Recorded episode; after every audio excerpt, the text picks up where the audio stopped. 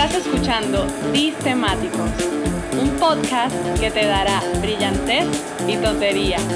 Surfearemos en el trend, navegaremos en el old fashion y nos sumergiremos en lo futurista. Con tus hosts, Teo y Dani. Gentlemen, welcome to Fight Club.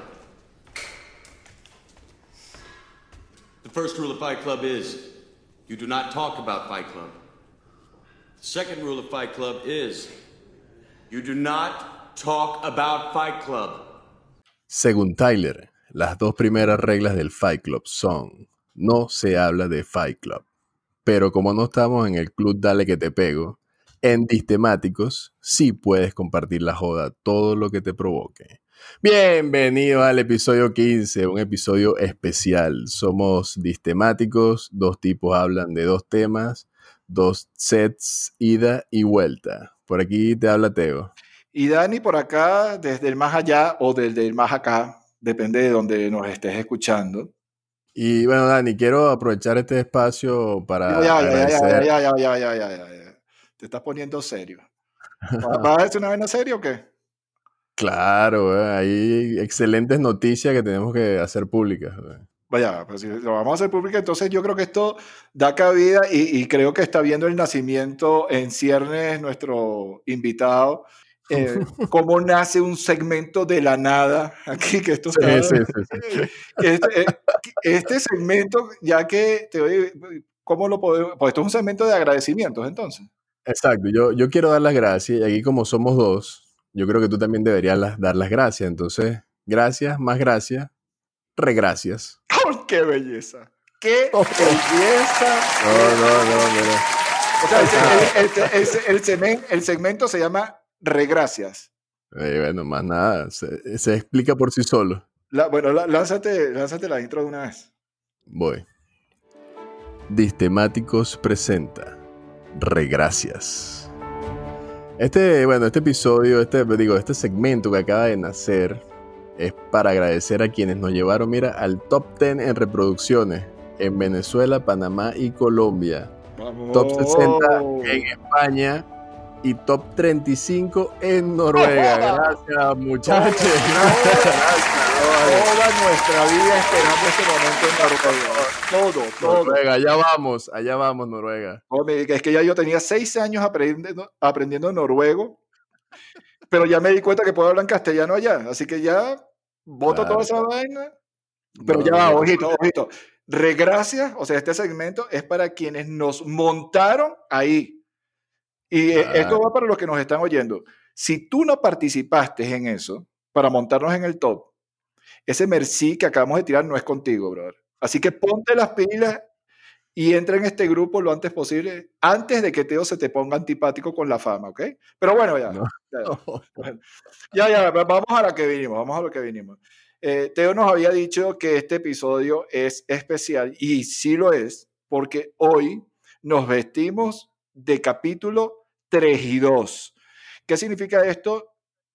Que eh, hay un tercer eh, eh, miembro, una tercera pata del trípode. Un tercer miembro, muy bien dicho, miembro, un tercer miembro, dándole la bienvenida a esta tercera, a este excelentísima, este excelentísimo invitado, su señoría Julián Franco. Bienvenido, Julián. Gracias, Dani. Gracias, Teo. Feliz de estar acá y saludar a todos los de Latinoamérica y de Noruega. Noruega, Noruega. No, por No lo debe, que estamos poniendo subtítulos, Julián. puedes hablar en castellano tranquilo que, que estamos poniendo subtítulos en vivo. Julián es coach de nutrición y wellness, además de CrossFit Trainer con certificación global L2 en, y está ahora, es de hecho, co-founder y eh, activo en un gimnasio que se llama CrossFit Virrey en Bogotá, Colombia. Creo que eso es un background súper chévere porque hoy él nos va a iluminar contrastando mitos con realidades y fantasías con hechos. Y sin más, avanzamos con el spoiler. Vamos, Teillo. Distemáticos presenta el spoiler. La grasa no engorda. Comes mientras rebajas. ¿De qué carajo me estás hablando? Hoy, aquí, lo cetogénico llegó. El keto. Es pasar hambre. Te suenan las tripas. Faquires de la comida. Hoy hablaremos del ayuno. Yo creo que ya con esto complementamos todo lo que ha salido en redes sociales. Ya la gente pudo haber visto en Instagram y en Twitter el pecho desnudo de Julián con las chocolatinas y todo. O sea, ya hay un contexto. Y yo creo que con este contexto eh, vamos a tirar el caro sello a ver quién sirve y quién recibe en el primer set, eh, querido Teo. Yo, yo quiero eh, sello, yo quiero sello hoy. Sello. Vale, vale, vale. Voy.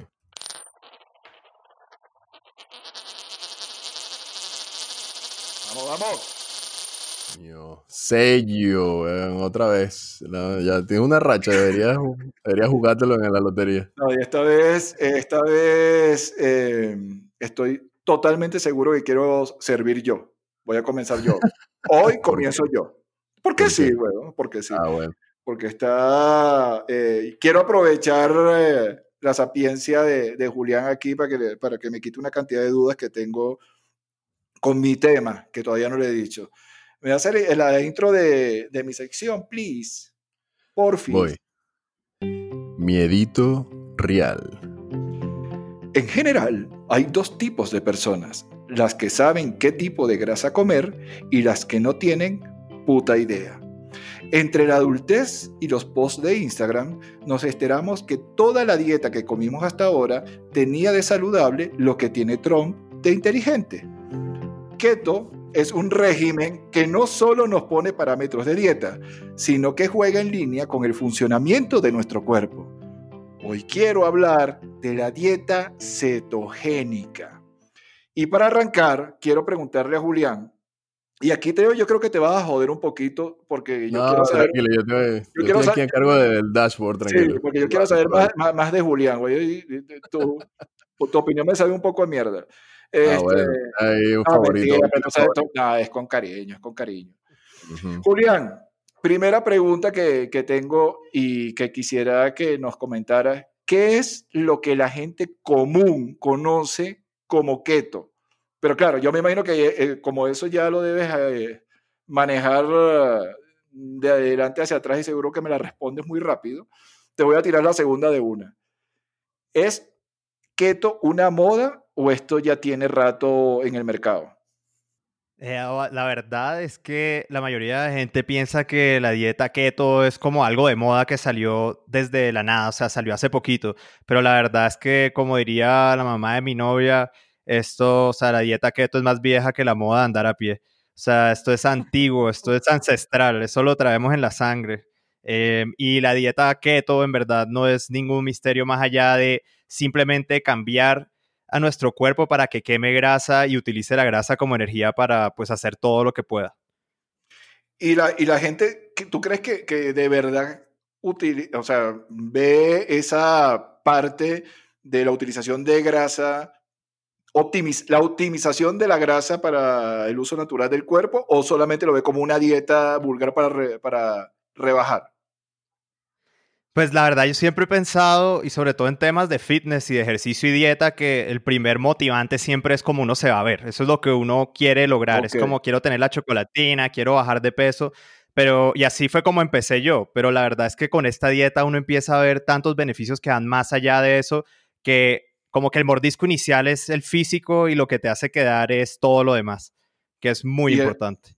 y eso, ¿tú, ¿tú, tienes algún, cuando te preguntan de esto, un top 3 así de, de beneficios que tenga la dieta cetogénica o el régimen cetogénico? Pues el primero es la reducción de apetito. O sea, la verdad es que parte de lo más difícil de poder adherirse a una dieta es que a uno le da mucha hambre. Y de los primeros beneficios que yo vi con la dieta fue que el hambre se me bajó una cantidad. Entonces, eh, había momentos donde simplemente se me olvidaba comer. Y después de eso, ya cuando empezaba a comer, también uno empieza a consumir eh, mejor calidad de comida y uno queda lleno. Yo nunca quedaba lleno. Yo era ese tipo de personas que me podía comer dos pizzas extra grandes y yo sufrí mucho con peso y con hábitos saludables de alimentación hasta que descubrí la keto. O sea, en verdad yo era grave. y esas dos pizzas, esas dos pizzas extra grandes, ya volvamos ahí un segundo, esto, esto es interesante. ¿Eso fue, eso ya, ya, ya en ese momento hacías CrossFit o eso fue antes de entrar en toda la movida? Pues yo primero arranqué haciendo ayunos y eso me sirvió mucho, pero después eh, lo abandoné y me subí de peso una cantidad. O sea, yo ahora, yo mido metro ochenta y dos y peso unos 78 kilos cuando no estoy haciendo casi nada de dieta, o sea, estoy normal, pero yo llegué a pesar unos 98 kilos. Ojo, ¿de qué color? cafés. o sea, que, que, que keto, lo que... ¿Tú has hecho keto, Teo? Eh, el café hipster, ese que te tomas tú, que también Julián se lo toma, por cierto. El, de la Proof. Eso, eso no es, o sea, no es que estás haciendo keto por eso, tú te estás tomando un café y ya. Claro, pero por eso, o sea, yo trataba de, e, en efecto, subir la ingesta de proteína, eh, me importaba así consumir grasa más que carbohidrato y por eso consideraba que era, estaba haciendo algo similar a keto. Nunca me regí por una no sé, por una guía muy estricta, porque yo creo que parte de, la complejidad de todo este tema es, lograr la simplicidad, o sea, lograr vainas que te permitan mantenerte en el tiempo, porque si yo me, pongo, me ponía muy estricto con el balance, coño, nunca llegué a ese punto y por eso no sé si logré hacer keto. Sí, y yo quiero intervenir ahí de una vez. O sea, una de las mejores vainas de la keto es que es una dieta, o sea, en las dietas uno siempre tiene que hacer un sacrificio, o sea, o hay que pesar la comida o hay que contar calorías. Sí, y la keto tiene una ventaja enorme y es que tú te olvidas de eso, o sea, tú sacrificas abandonar unos alimentos porque tu cuerpo autorregule la cantidad de lo que vas a comer. O sea, no tienes que andar pesando nada, no tienes que andar pensando en tus calorías porque tu cuerpo llega a un punto donde autorregula lo que consumes y encuentra como un punto de equilibrio y esa vaina es lo que a mí me permitió adherirme tanto a la dieta y poder volver muy fácil a empezarla.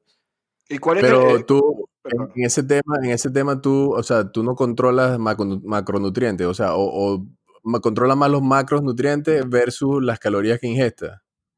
La verdad es que yo desde que hago la dieta keto, yo simplemente dejé de contar calorías, o sea, yo ni lo pienso, o sea, yo miro, yo hago lo de la caja negra, como le digo yo, que tú te pesas y después te pesas una semana después y si estás pesando lo mismo o menos, funciona, si te estás viendo mejor en el espejo es porque estás sirviendo, porque a mí me parece muy esclavizante andar contando macros, andar contando calorías, andar pesando comida y eso es como lo primero que me hacía dejar una dieta. Tú eres de los míos. Venga, venga. Yo no he logrado la, chocolatina. Pero es que el peo es, e, e, el, tema es, lograr ese equilibrio donde no te puedes tampoco esclavizar porque te va a dar ladilla en un momento dado. O sea, no vas a querer seguir porque no puedes seguir porque es una carga no solamente física, emocional, sino mental. Pero vamos a hacer un inciso acá, ella, porque estamos hablando de keto como si todo el mundo supiera que es keto. Eh, sí, ah, sí. Eh, eh, Julián, ¿qué, ¿qué es keto? ¿Qué, qué, es keto? ¿Es una dieta o es una forma de vivir? Men, o sea, la verdad es que keto es la forma como nuestro cuerpo debería funcionar. O sea, es así de fácil, es la forma natural de nuestro cuerpo funcionar. Eh, la, la, dieta keto literal es cuando tu cuerpo entra en un estado metabólico, pues ahí entrando un poquito de términos un poquito más serios, donde tu cuerpo deja de... Con, metabólico ya podemos cerrar el episodio. Sí, No, pero para, para ponerlo en el sentido más breve, literal, es dejar de depender del azúcar como la fuente principal de energía, que es lo que siempre nos han enseñado en el colegio y en todas partes, y empezar a depender más en las grasas, que es lo que nosotros cargamos en nuestro cuerpo y que en términos de calorías es más denso, o sea, los alimentos con más grasas a veces lo cargamos en exceso. No, no, pero es que esto es importante lo que, lo que acabas de decir. No es solamente la grasa, sino el tipo de grasa, ¿no? También el tipo de grasa influye mucho porque resulta que hoy en día la, mayor, la mayoría de las grasas son grasas que son muy poco naturales, eh, porque son procesos industriales que sacan grasa de granos de los que en la historia habíamos podido sacar. O sea, coge tú una semilla de girasol y trata de molerla y sacarle grasa a eso, no vas a poder. Eso solamente se puede con máquinas y nosotros no deberíamos estar consumiendo eso porque hay grasas naturales buenas y hay grasas que son procesadas. Así de fácil. Y entonces, y, entonces eh, la, esto apunta a las, a, las, las grasas naturales, ¿no? A las no saturadas. Exactamente. O sea, para mí, pues hay grasas naturales saturadas y no saturadas. Lo que importa es que, digamos, una, una aceituna, una aceituna la va a ser aceite de oliva, tú la coges y es grasosa. Eh, tú coges el interior de un coco y es grasoso, pero tú coges una semilla de canola, de girasol, de, de soya y no son grasosas porque tienen muy poca grasa y la única forma de sacarla es procesándolas mucho. Entonces, digamos que es enfocarse en eso, es como sentido común. Si esto es grasoso naturalmente es porque nuestro cuerpo evolucionó para poder procesar y consumir estas grasas y si no, bailas, se queda por fuera. Y entonces eso hace que el cuerpo, supongo, eh, funcione de forma más armónica, como debería funcionar, y empieza a controlar la producción de azúcares, que, que, lo mencionaste. Claro, claro. Lo que pasa es que estamos nosotros viviendo una epidemia nutricional donde lo que está matando a la mayor cantidad de personas son las enfermedades adquiridas de malos hábitos y uno de los peores hábitos que tenemos es la dependencia en las azúcares y harinas refinadas que en últimas para el cuerpo son exactamente lo mismo. Entonces nos estamos haciendo daño comiendo cosas que de pronto pensaríamos que son saludables porque son bajas en grasa. Por ejemplo, eh, no sé, las galletas fit, el pan blanco, las arepas, pues lo que es Latinoamérica, eh, los raps, todas esas son opciones que... no, Noruega come muy bien, la verdad. No, ellos comen, mucho, eh, mucho pescado, mucha vaina.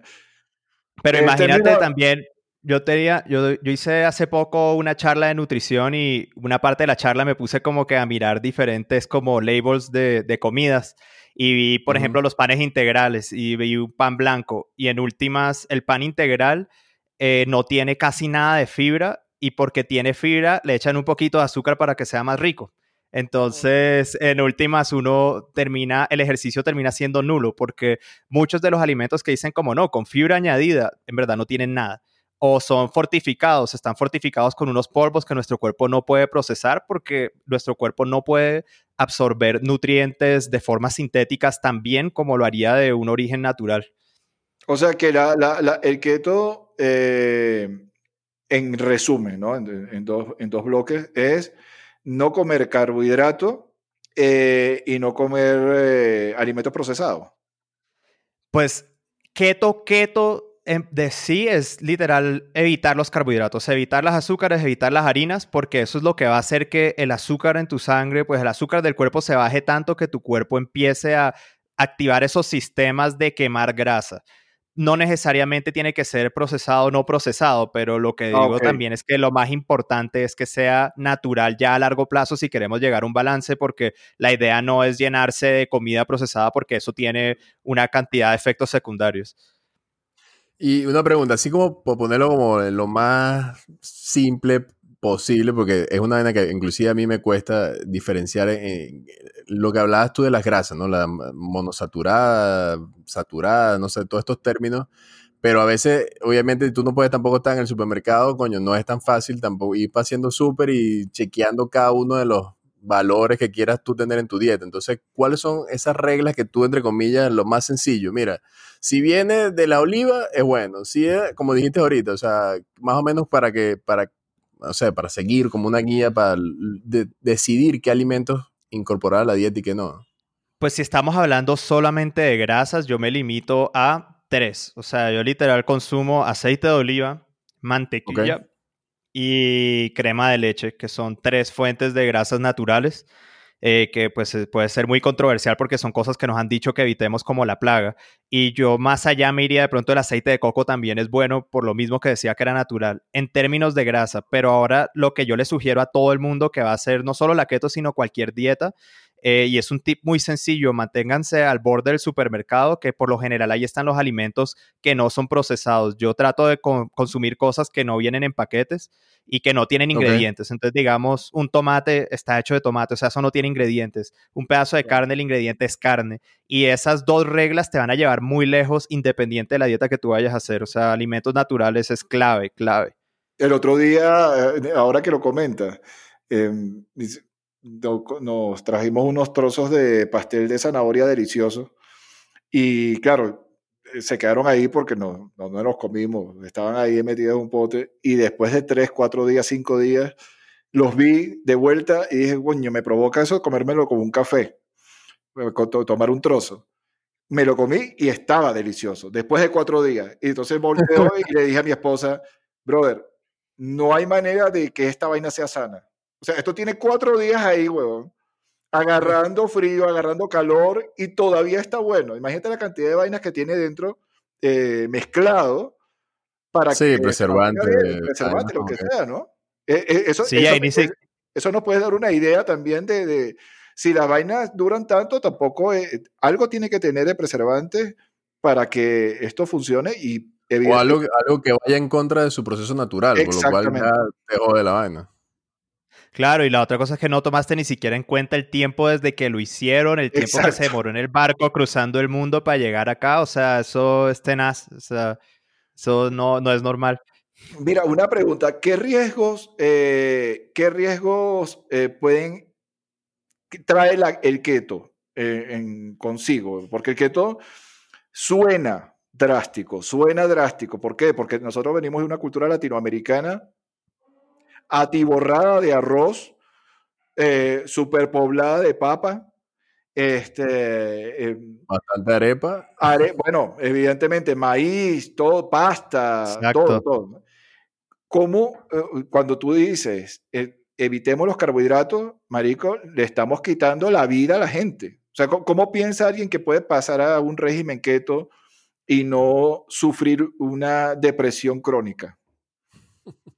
Creo que la parte más difícil de la dieta keto, como tú lo dices, es abandonar esas comidas por varios motivos. Primero es lo que es más fácil de conseguir, es lo que estamos acostumbrados a comer y generalmente es muy barato. O sea, la verdad, tú vas a ir a cualquier tienda y lo más barato va a ser comprarse un pedazo de pan o una arepa o un pastel y las opciones keto tienden a ser un poquito más caras.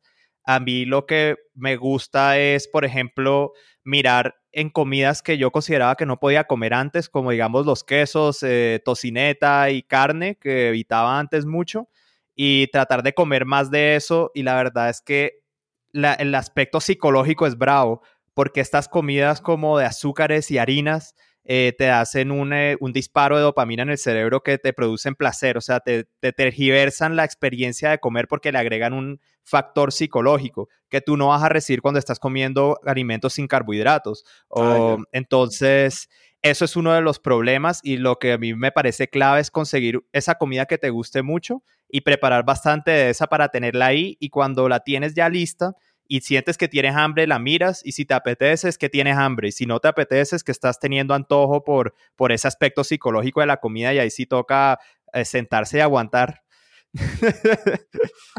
Sal- Salir a correr, hacer ejercicio y de- de- distraerte. Mira, yo tengo dos preguntas. o sea, yo- Exacto. Yo, estoy cargado de preguntas aquí, pero Teo, pues ya estamos aquí. No, no, no. Pero yo, pues yo pues tengo dele, una, yo por tengo ejemplo, tiempo.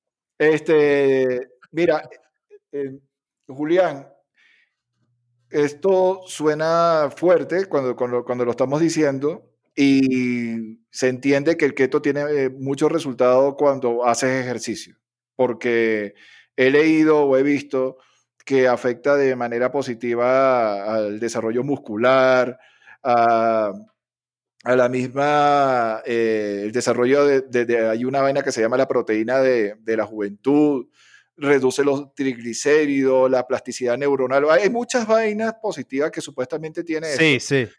que teóricamente si tú estás haciendo ejercicio te, te- te potencia. ¿Es- ¿Esa vaina es cierta o es una exageración?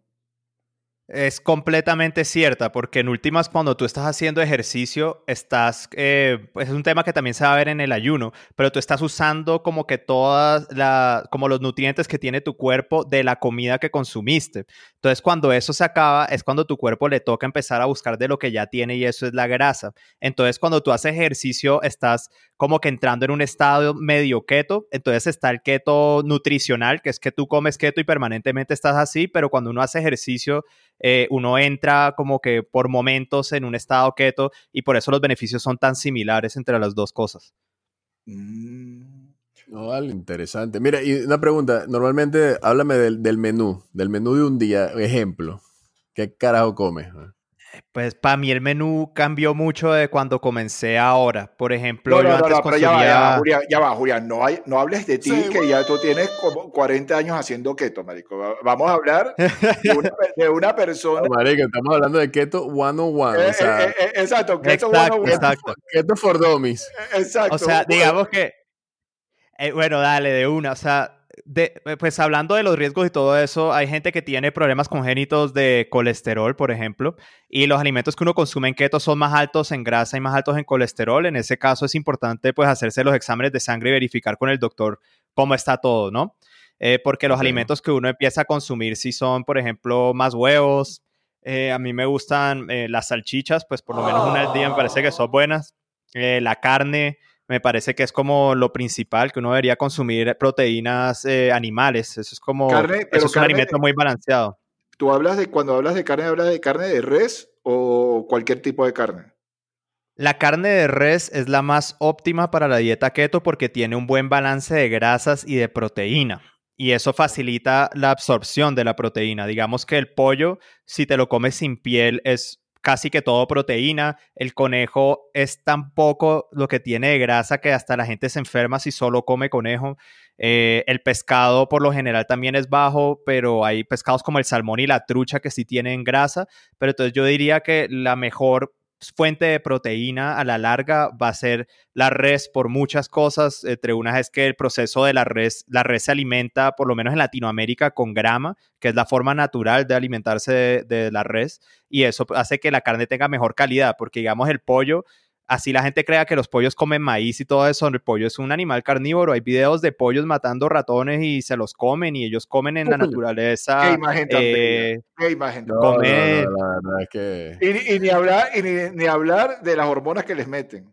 O sea, Exacto, eh, eh, eh, o sea, tú estás mezclando ahí ratones, puedes sacarle pechuga, no puedes sacarle pechuga. Belleza, belleza. Inyectarle un montón de Qué vainas. manera tan linda de, de terminar el primer set. E- Esta imagen Mira, ya, que sí, todos sí, los que están oyendo que quieren, que quieren hacer una dieta keto y que consideran que el pollo es bueno, recuerden que el pollo come ratas, come mierda y lo pinchan con hormonas. Las reses no, las reses son más elegantes, ellas comen grama. No, no, pero Eh, el- lo que te decía del pollo era que el pollo en la naturaleza come lombrices y come otros animales y nosotros lo estamos alimentando con maíz. Entonces produce proteína ya. de inferior calidad y de paso le meten las hormonas. Entonces digamos que la proteína más natural que uno consigue hoy en día es el pescado y la res. Fácil. Pollo de patio, pollo de patio. la recomendación es como, como lo menciona Julián, independientemente de que tengan eh, eh, problemas con colesterol cardiopático o lo que sea, eh, háganse un examen primero. Háganse un examen bastante sencillo eh, Sí, para que siempre. sepan cómo comienzan. Si quieren ir a un médico, maravilloso, para que sepan dónde están parados. Y a partir de ahí, métanle lo que ustedes consideran que tienen que meterle, keto, eh, ejercicio, etcétera, etcétera, etcétera. Y esto se lo estoy diciendo yo, no se lo está diciendo Julián. Pero, bueno, porque tenemos a Daniel, nuestro experto. no, es que para que sepan que si sale mal fue Julián. No, mentira, mentira. Oye, pero si gracias. quiero, Dime, quiero Julián. aprovechar este segmento para echar un comentario así general sobre la nutrición. Y es que nuestro cuerpo se construye con lo que nosotros comemos. Total. Entonces, nosotros tenemos que ser muy conscientes de que las cosas que nosotros comamos sean naturales, porque en últimas nuestro cuerpo es muy adaptable. Entonces él coge cualquier cosa y la utiliza y sobrevive. Pero nosotros no estamos aquí para sobrevivir y subsistir, sino estamos para vivir bien y para ser robustos y vivir con calidad. Y tu cuerpo eventualmente de andarse construyendo con, con- con alimentos como subpar, se va a empezar a enfermar y se va a empezar a poner mal. Entonces ahí es donde es muy importante como que darle a tu cuerpo eh, la comida Alegría, natural para que se construya bien. Porque si no, uno está armando un bicitaxi. O sea, esa es la, la analogía que a mí me gusta hacer. Tú puedes coger una bicicleta y la pegas a un chasis con unas sillas y funciona, pero tú no quieres eso. Tú quieres estar seguro en un carro y eso se logra comiendo bien para que tengas las cosas para armar un cuerpo bien. Creo que no hay mejor manera de haber terminado este set. No, no, vale. Bravo, todo el, pie se- el, el teatro se paró. De hecho, me da miedo porque cuando Julián dice todas estas cosas y se emociona de esta forma, me voy a quedar sin trabajo, weón. No, no, no, no, no, Yo creo que vamos a darle paso a la banda, vamos a darle paso a la banda que, que todavía tenemos chance para hablar del otro tema y seguimos hablando con Julián. Entonces, Chao, todavía hay chao cancha. al- al primer set. Muchas gracias, Julián, con el keto. Con gusto.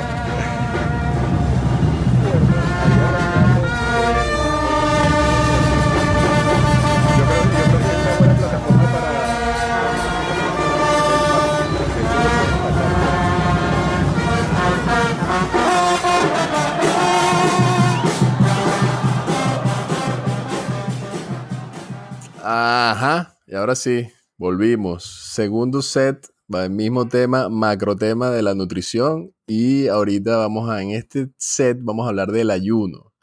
¿Qué es el ayuno? Beneficios y cómo implementarlo en tu vida. Ojo, si es lo tuyo, ¿no? Si no, no lo hagas. Pero igual escúchate al final por respeto de nuestro invitado especial el día de hoy. Y nuevamente, como dice Daniel, yo creo que ya tengo que empezar a dejar de decir Say eso. Existen dos tipos de personas. Los que saben lo que es el fasting y los que no. Así, sencillo. Básico. O sea, está lo que sí, está lo que no. Ya no hay más que nada que hacer. Entonces, mira, eh, Julián, la verdad es que nosotros, eh, cuando yo empiezo mi set, típicamente me gusta arrancar definiendo un poco el tema que vamos a hablar. Entonces, para mí, la primera pregunta y la que te voy a lanzar de una vez es que me ayudes a definir el fasting o ayuno en términos en español para las personas en Noruega que nos escuchan. Fácil, o sea, el ayuno es simplemente pasar tiempo sin consumir calorías. Ya, eso es ayunar. Ok, y entiendo, y corrígeme si me equivoco, que hay diferentes ventanas de ayuno. Sí, hay diferentes tipos de ayunos. El que estuvo y el que está muy de moda ahora mismo es el ayuno intermitente, que es dejar de comer durante ciertos periodos de horas, que son ventanas, y pues dependiendo de la cantidad se pueden ver, de cantidad de tiempo se pueden ver tipos de beneficios distintos. Ok, y otra pregunta importante, ¿tú haces ayuno? Yo hago ayunos eh, desde hace tanto tiempo que se me volvieron normales. O sea, yo ayuno sin darme cuenta y he hecho ayunos cortos, he hecho ayunos hasta de cinco días, eh, de todo. Y cuando ayunas de cinco días, que es pura agua. Agua y minerales, sobre todo sales como para suplir lo que, lo que necesita el cuerpo para el día a día por, por el sudor y las otras cosas.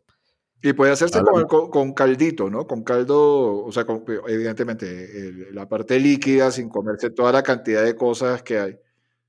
Pero entiendo que la- para considerarlo ayuno depende tanto del alimento como de su aporte en nutrientes. O sea, depende de qué tipo de, de nutrientes. Si es un caldito es porque seguramente te está aportando puros minerales, ¿no? Más que todo es sales, Pues el ¿no? caldito sí tiene. Sí, el caldito tiene buenos minerales y pues electrolitos. En últimas es lo que uno está tratando de suplir. Digamos que hay diferentes escuelas del ayuno. Hay gente que es muy como que no, si comiste un limón ya quebraste el ayuno. A mí no me gusta pensarlo así. Me gusta pensarlo de una forma práctica y el caldo es una excelente forma de suplirte bien sin salirte mucho del ayuno y te ayuda a ayunar en últimas mucho más tiempo. ¿Y caldo de qué?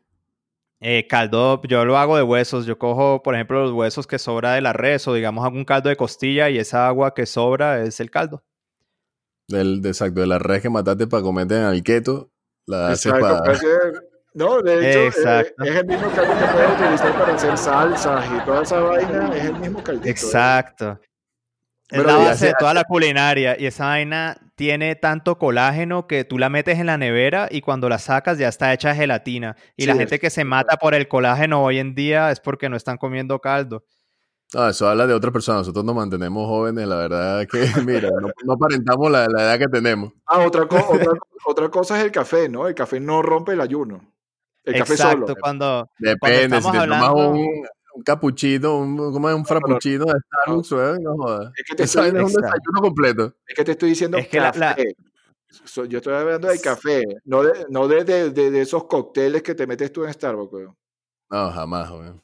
Sí, pues entrando de lo que hablamos del principio de no consumir calorías, hay bebidas que no tienen calorías. Entre una de esas es el café solo, café oscuro, o como le dicen en Colombia, tinto, el té, eh, las bebidas sin calorías que tienen otras cosas, pero digamos que en última es en Colombia, las aromáticas. Vamos La aromática también. todo- vale, por favor. Mira, Pero y- esas son ah, bebidas sin calorías, entonces no te sacan del ayuno. Igual, igual también depende de cómo las endulzas, si las endulzas, si, ¿qué, qué, ¿cuál es tu opinión con respecto a, los edulcorantes como la stevia o, o la esplenda?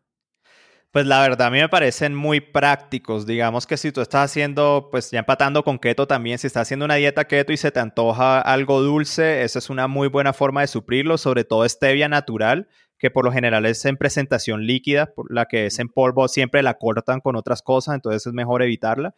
Y hay algo que se llama monk fruit, fruta del monje, que también es muy buen endulzante y es de origen natural y yo estoy completamente a favor porque te ayudan a como mantenerte en la dieta y darte esos gusticos. Vale, y, otra pregunta importante aquí. Eh, el hecho de escoger una ventana de fasting diferente, por ejemplo, la 16-8 o la 24 o la 18-6, que son como comes por 8 horas, 16 horas de, ayuno, o comes por 8 por 6 horas y 18 de, ayuno. Eh, ¿Hay como diferentes beneficios o diferencias entre una y otra? ¿O, básicamente toda vaina es igual? No, claro que sí hay diferencias. Digamos que eh, un ayuno o sea, normal, a mí me parece que el punto óptimo son las 16 horas porque es muy fácil mantenerlo.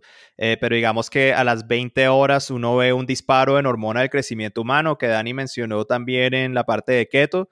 Y eso es una hormona que preserva el músculo y ayuda a quemar la grasa y se dispara hasta 12 veces el nivel normal después de 20 horas de ayuno. Entonces digamos que para mí el punto óptimo sería hacer una ventana de 24 eh, y ya después de eso como que se van viendo menos beneficios por el tiempo. Y, pero con el 24 es casi entrar en la metodología de, una comida al día. O sea, No, no, no te creo.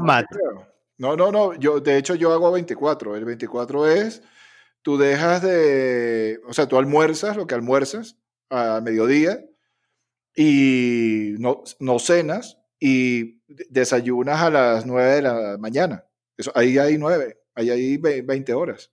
En, la ventana de cuatro horas hay más que suficiente tiempo para comer dos comidas bien grandes, bien grandes. Y la verdad es que eso es muy fácil de sostener. Ahí tú puedes hacer, dependiendo de la ventana que utilices, puedes utilizar o el almuerzo y a las cuatro horas cenas, o el desayuno y a las cuatro horas almuerzas.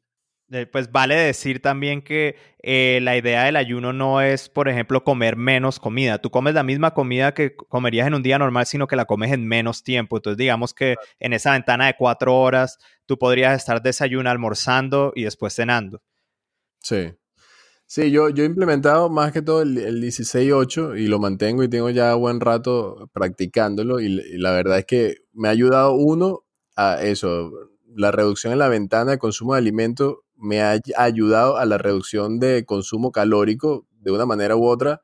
Yo sigo comiendo normal lo que me provoca en las horas que me provoca dentro de esa ventana, pero sí he visto una reducción importante en el consumo calórico.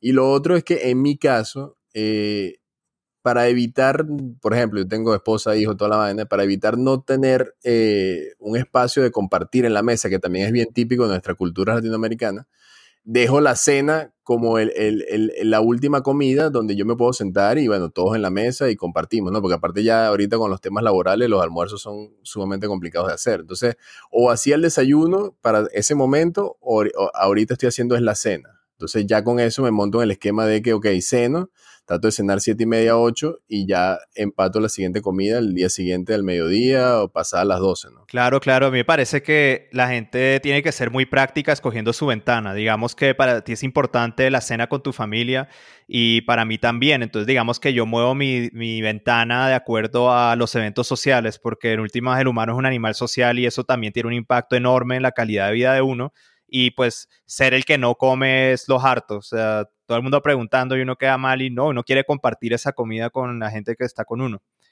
Sí, porque exacto, si tienes, exacto, si vas, si sabes que vas a salir a cenar, si sabes que te vas a tomar unos tragos con unos amigos, yo también trabajo mucho con eso y digo, bueno, ok, no soy tan estricto que te digas, no, puedo dejar de comer hasta las 12 porque la, mi primera comida fue esta hora, pero sí trato de, si sé que voy a pasar algo en la noche, tengo una reunión, una, un evento, alargo lo más que pueda la primera comida del día para que la última comida del día sé que va a ser muy tarde, ¿no? Entonces, no siempre es fácil, en efecto, y, la verdad, pero como dices tú, yo lo que trato de manejar es, el balance eh, global, o sea, entre una semana que estoy muy bien manejándome con el tema de, la comida sana y todas las ventanas de ayuno, puede ser que me permita que el sábado y el domingo salime un poco, pero entonces en líneas generales lo veo como, como el total, ¿no? Como la semana de trabajo Exacto. Alimentación.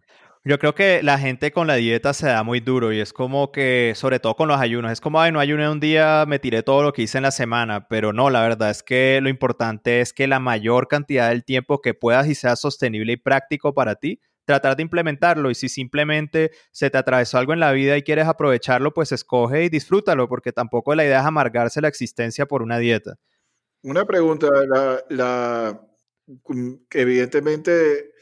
a los que están interesados en rebajar, tú dejas de comer y rebajas, punto. O sea, si, si eh, eh, con el fasting, que el, fundamento es dejar de comer, eso ayuda a rebajar. Ahora, la pregunta es, ¿el fasting debería estar acompañado de algún tipo de régimen adicional para tener un balance más saludable o yo puedo tener una vida de mierda de comida comiendo lo que me sale del forro y teniendo estas ventanas. ¿No puede ser contraproducente? Pues la verdad es que si vas a comer de esa forma sin el ayuno, es mejor hacerlo con ayuno, o sea, eso indudable. La otra cosa es que el ayuno compensa una parte de lo que es comer mal. Entonces, digamos que, eh, por ejemplo, te ayuda a regular el azúcar porque pasas gran parte del día sin comer, entonces tu cuerpo trata de entrar en keto y digamos por eso es que están tan conectados keto y fasting. Eh, y la verdad es que al final del ejercicio es mejor comer mal con ayuno que comer mal sin ayuno. O sea, si lo vas a hacer, eso está, ya, eso funciona. Ya, que me la pusiste rebotando en el área, te pregunto, ¿en qué momento el cuerpo entra en keto? Te lo pregunto por qué. Eh, eh, en la literatura, o cuando te hablo de la literatura, son los blogs, ¿no?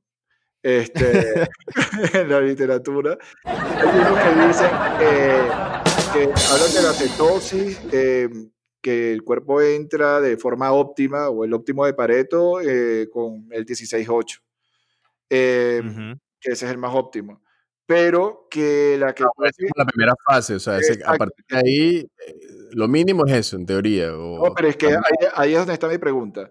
La cetosis dónde aparece y de qué manera se optimiza todo este proceso que estamos hablando. ¿En el 16.8 o cuando ya tienes más de 24 horas o cuando tienes más de 48 horas?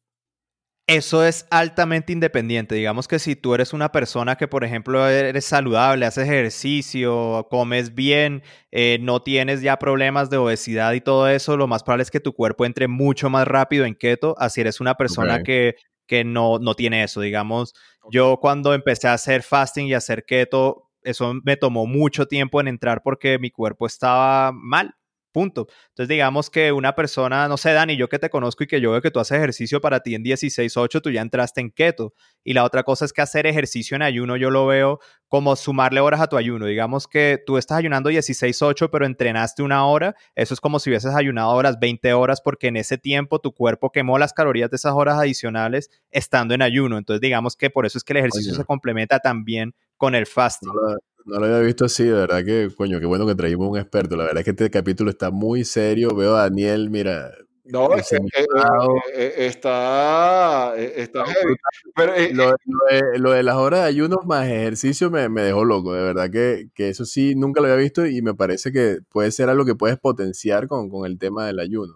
mira, hay, hay, algo que, que esto es complicado generalizar, tú mismo lo, acabas de decir, que es muy complicado generalizarlo, pero hay una cosa que a mí siempre me da curiosidad y es el tema de, el manejo de estas cosas del keto, fasting en las mujeres, porque no es lo mismo la simplicidad biológica del hombre, y cuando hablo de simplicidad no hablo solamente de la parte física, sino intelectual, eh, a la de las mujeres. Las mujeres tienen una complejidad biológica totalmente importante. y me voy a ir solamente a dos partes porque esto lo estuve viendo, me dio curiosidad y te lo quería preguntar. Dicen que cuando, o recomiendan, perdón, en, el régimen keto, cuando las chicas, sabes que en keto recomiendan no solamente eh, mantener el, keto, eh, no recomiendan no hacerlo los siete días seguidos por mucho tiempo, sino más bien hacerlo con ventanas de recarga de carbohidratos, Es decir, 5 por 2, 4 por 3, dependiendo de cómo lo quiera hacer cada persona. Entonces recomiendan que las recargas, que es el consumo de carbohidratos o calorías, etcétera, lo hagan las mujeres en la fase folicular, que en este caso es cuando están ovulando, ¿no? Eh, teóricamente eso es lo que tiene que suceder. Y la otra parte es cuando el tiempo que está entre la ovulación y el inicio de la menstruación siguiente. ¿Cuál es la recomendación para este tipo de, casos de mujeres? Que lo hagan al momento de la, de la, de la ovulación, perdón, en la parte folicular, o después. Pues, la verdad es que desafortunadamente la mayoría de la literatura en términos de nutrición y pues keto y fasting que no hay casi en verdad se ha hecho principalmente con hombres. Entonces digamos que hay muchos o sea, hay muy pocos datos sobre cómo afecta esto específicamente a las mujeres, pero se ha visto más. Digamos que, como tú dices, biológicamente son muy distintos y lo principal es ese tema de la fertilidad, porque digamos que eh, la fertilidad y pues eh, la menstruación ah, cuando ya uno tiene más edad es un como un indicador de que es una persona saludable y longeva. Y digamos que nosotros estamos diseñados para reproducirnos entonces esos son como que eh, literal como lo que nos muestra que estamos saludables. Y lo que pasa con el ayuno y con keto a veces eh, pues primero voy a hablar sobre el ayuno. Con el ayuno puede pasar es que el cuerpo interpreta eso como un momento donde en el entorno hay escasez, por ende no es óptimo para tener hijos, entonces frenemos todos los procesos hormonales relacionados con la fertilidad. Entonces digamos que ese es un impacto hormonal que se puede llegar a tener con los ayunos, pero también la variancia es enorme y es muy poco estudiado.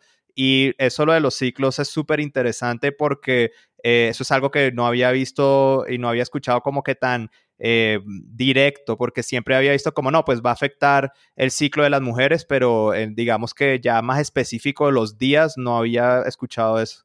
Sí, hablan de, de recomiendan, recomiendan que el tiempo que está entre el primer día del periodo hasta la ovulación sea el periodo donde puedan comer los días de recarga. Pues. Pero ojo, es, mucho de lo que tú estás diciendo.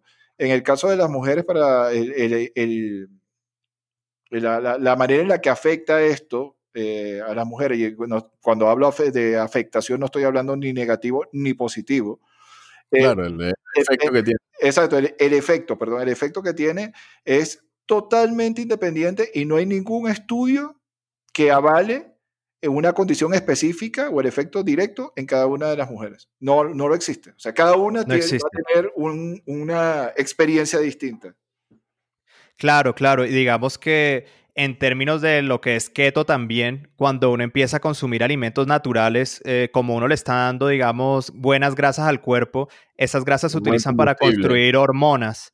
Eh, pero no más que el combustible es que también eso, eh, las hormonas están hechas en gran parte del colesterol y de grasas. Em, entonces, digamos que las hormonas se producen en un grado distinto. Entonces, digamos que tras de que estás, o sea, las hormonas se cambian un poco, o sea, digamos que los, de los beneficios a los hombres es que las hormonas como la testosterona y eso se incrementan porque estás produciendo más, porque estás comiendo más, eh, más de las cosas para construirlas. Con las mujeres también pasa con las hormonas, pero lo que pasa es que así los dos cuerpos, porque hombres y mujeres producen la misma cantidad de hormonas, pero en balances distintos, las mujeres sí son más sensibles a cambios de hormonas, o sea, ellas las afectan más, como que las señales son más fuertes, entonces se puede sentir el impacto mayor cuando se empieza a hacer fasting o se empieza a hacer keto, pero es alta, pero altamente individual. Hay gente que no le hace nada y hay gente que le voltea la vida. Pero entonces lo, bueno es, hacer un seguimiento, o sea, que las chicas que se quieran aventurar a esto se hagan ellas mismas un seguimiento, porque una de las cosas lindas que tiene keto y fasting, que yo eh, los experimento, es que aprendes a conocer tu cuerpo. O sea, e, empiezas a entender cuando realmente tienes hambre, cuando no tienes que tener hambre y lo sientes por primera vez cuando empiezas a hacer estas cosas. Y esto no es evangelizar, esto no es evangelizar, esto es cierto. Por eso es que te digo que cuando yo empecé la dieta era para bajar de peso únicamente, pero después lo que pasa es que yo me di cuenta que cuando uno come tantas azúcares y harinas, es tanto el despelote hormonal que uno tiene y como el efecto psicológico que las señales del cuerpo de uno no son claras. Uno piensa que tiene hambre y una creencia que es ridícula es como que no, es que mi cuerpo me dijo que tenía que comer esto, entonces lo comí, pero entonces el cuerpo te dice todo el día que tienes que comer gomitas y tú vas a comer gomitas sabiendo que está mal. Eso sucede porque no están llegando las señales bien. Cuando tú estás haciendo... Cállate, cuerpo de mierda, cállate, cuerpo de mierda, no me vas a... Y eso, eso es algo muy bello del, del, fasting y el keto, y es que realmente empiezas a escuchar más tu cuerpo y de verdad entender qué es lo que lo nutre y qué es lo que quiere. Y uno sabe cuando comió algo bien y cuando algo le sentó bien y cuando algo definitivamente no lo visto haber comido.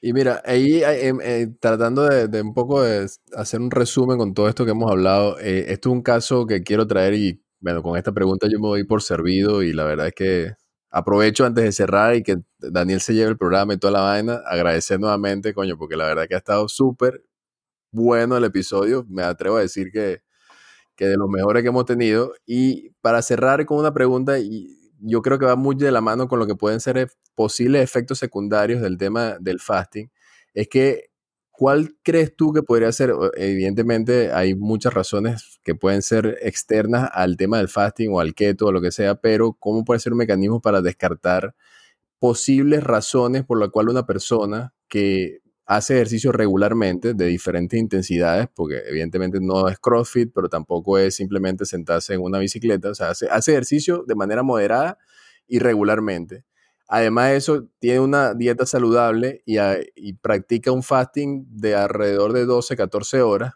pero no ve beneficios a nivel de pérdida de grasa corporal o ni siquiera de peso o de tallas. ¿A qué recomendarías tú a una persona de ese tipo que, hiciera? ¿Cuál, ¿Cuál, puede ser un siguiente paso? ¿Exámenes médicos? ¿Qué tipo de exámenes médicos? ¿Asesoría profesional?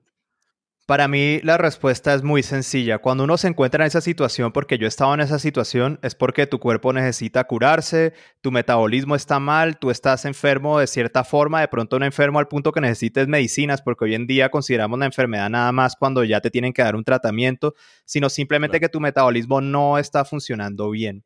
Entonces, para eso y para arreglarlo, sí hay que entrar en un régimen de dieta porque ya sabemos lo que uno come es lo que el cuerpo utiliza para construirse, para hacer hormonas, para hacer absolutamente todo. Y la forma más directa de arreglar el cuerpo es comiendo bien. Entonces, a mí me parecería clave eso y lo que más rabia me da es que mucha gente piensa que está comiendo bien porque el alimento es fit, el paquetico es verde y en últimas están haciéndose daño porque son alimentos que no están aportando absolutamente nada y solamente están alimentando ese ciclo.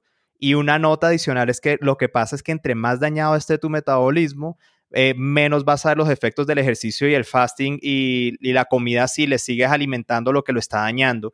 Entonces digamos que eso se va acumulando con el tiempo y así mismo como se acumula con el tiempo también se demora un poco en curarse, pero cuando ya el metabolismo se arregla, ya puede ser mucho más suelto y no vas a recuperar ese peso locamente ni nada porque tu cuerpo ya está saludable y se puede autorregular. ¿Y qué, exámenes normalmente, como hablábamos hace un par de minutos atrás, si te quieres embarcar en cualquiera de estos dos caminos, ¿hay algunos exámenes típicos que tú recomiendes o, que asistan a algún especialista, bien sea nutricionista, endocrinólogo, no lo sé, o sea, que, pues en ese sentido? La verdad es que, exacto, un médico general, exámenes de sangre generales, tú con eso ya tienes una información muy grande. Por ejemplo, mirar tus niveles de triglicéridos, eh, mirar tu azúcar en ayunas, eh, asegurarte que esos dos niveles eh, no estén altos, porque digamos que esos son indicadores de que algo está pasando mal. temas de colesterol, que no esté ridículamente alto digamos que hay gente que tiene genéticamente niveles más altos de colesterol. En ese caso yo iría a un cardiólogo a hacer un TAC para ver cómo están las arterias y mirar a ver si de verdad si se te está acumulando colesterol en las arterias y si, si estás en riesgo de un problema cardíaco o si simplemente es que tú estás construido así porque hay gente diferente. Eh, pero digamos que los exámenes de sangre generales son claves porque lo que no queremos y lo peor que puede haber es una combinación de altos triglicéridos y alto colesterol, porque eso sí es indicador de que algo te puede, te puede llegar a pasar. O sea, esas son como las dos cosas que, no queremos. Yo quiero aquí eh, aprovechar ya cerrando, porque esto ya es el cierre. Si, si por nosotros nos podemos quedar aquí conversando dos horas más. Eh, ¿Cuáles son los beneficios que, puedes que se pueden encontrar entre eh, el régimen keto y potenciado con el fasting? O potenciado con el, eh, con el keto en la medida que haga fasting. Si, si la cago en alguna, por favor, Julián, puedes levantar la mano y, y decirme con toda... Este, saca, la trompeta. ¡Epa! ahí. Bueno, la primera, aumenta el hacer e, este par de, ejercicios, aumenta la proteína de la juventud. Punto dos, favorece la autofagia, que esta, esta me encanta porque eh, es el reciclaje de la chatarra celular. Y además porque suena medio... No, no, Exacto, eso es de lo mejor. Hace la reconversión de moléculas, eh, de proteínas degradadas. Sí, sí, sí de bacterias y virus, las reconvierte en moléculas funcionales. tu cuerpo lo Claro, o si, quieres ahí intervengo un poquito en ese aspecto de la autofagia.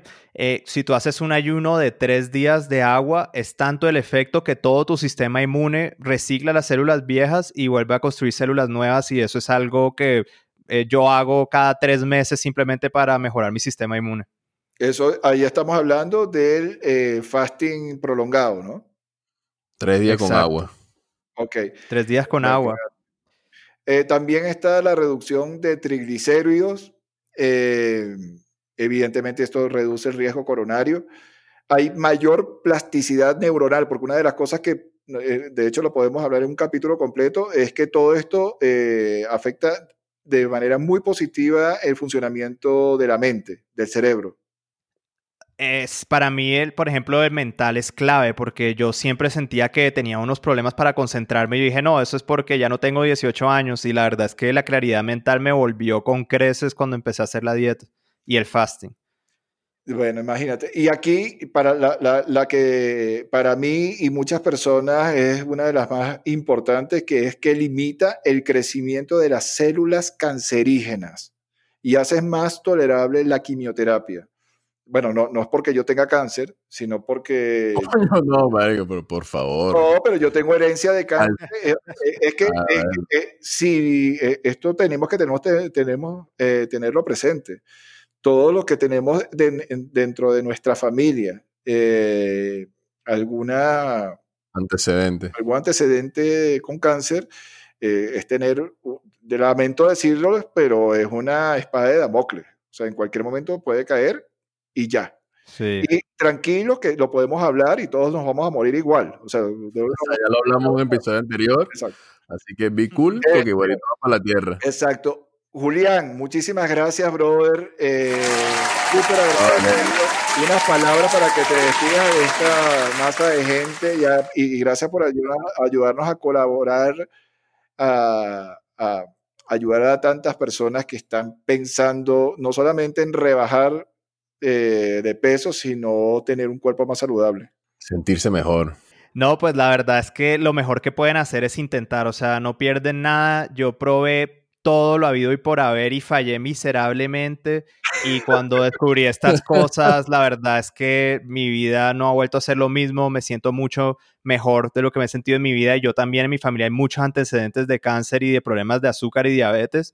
Y yo estoy perfectamente bien y yo sí siento que esto es una muy buena forma de prevenir esas cosas. Entonces, si quieren bajar de peso, sentirse bien y sentir los beneficios en general, láncense y hagan la prueba un mesecito y después, quién sabe, de pronto duran el año. Arranqué yo con un mes y duré un año seguido y después ya llevo desde el 2015 en esto.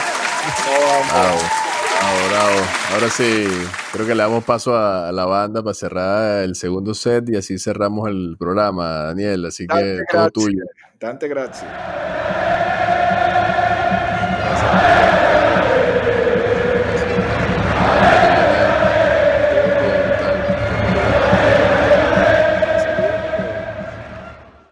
Y eso fue todo por nuestra parte. Gracias por estar ahí. Somos Teo y Dani en Distemáticos. Síguenos, likea, comparte la joda en nuestras redes sociales, Instagram, Twitter y Spotify, arroba Distemáticos.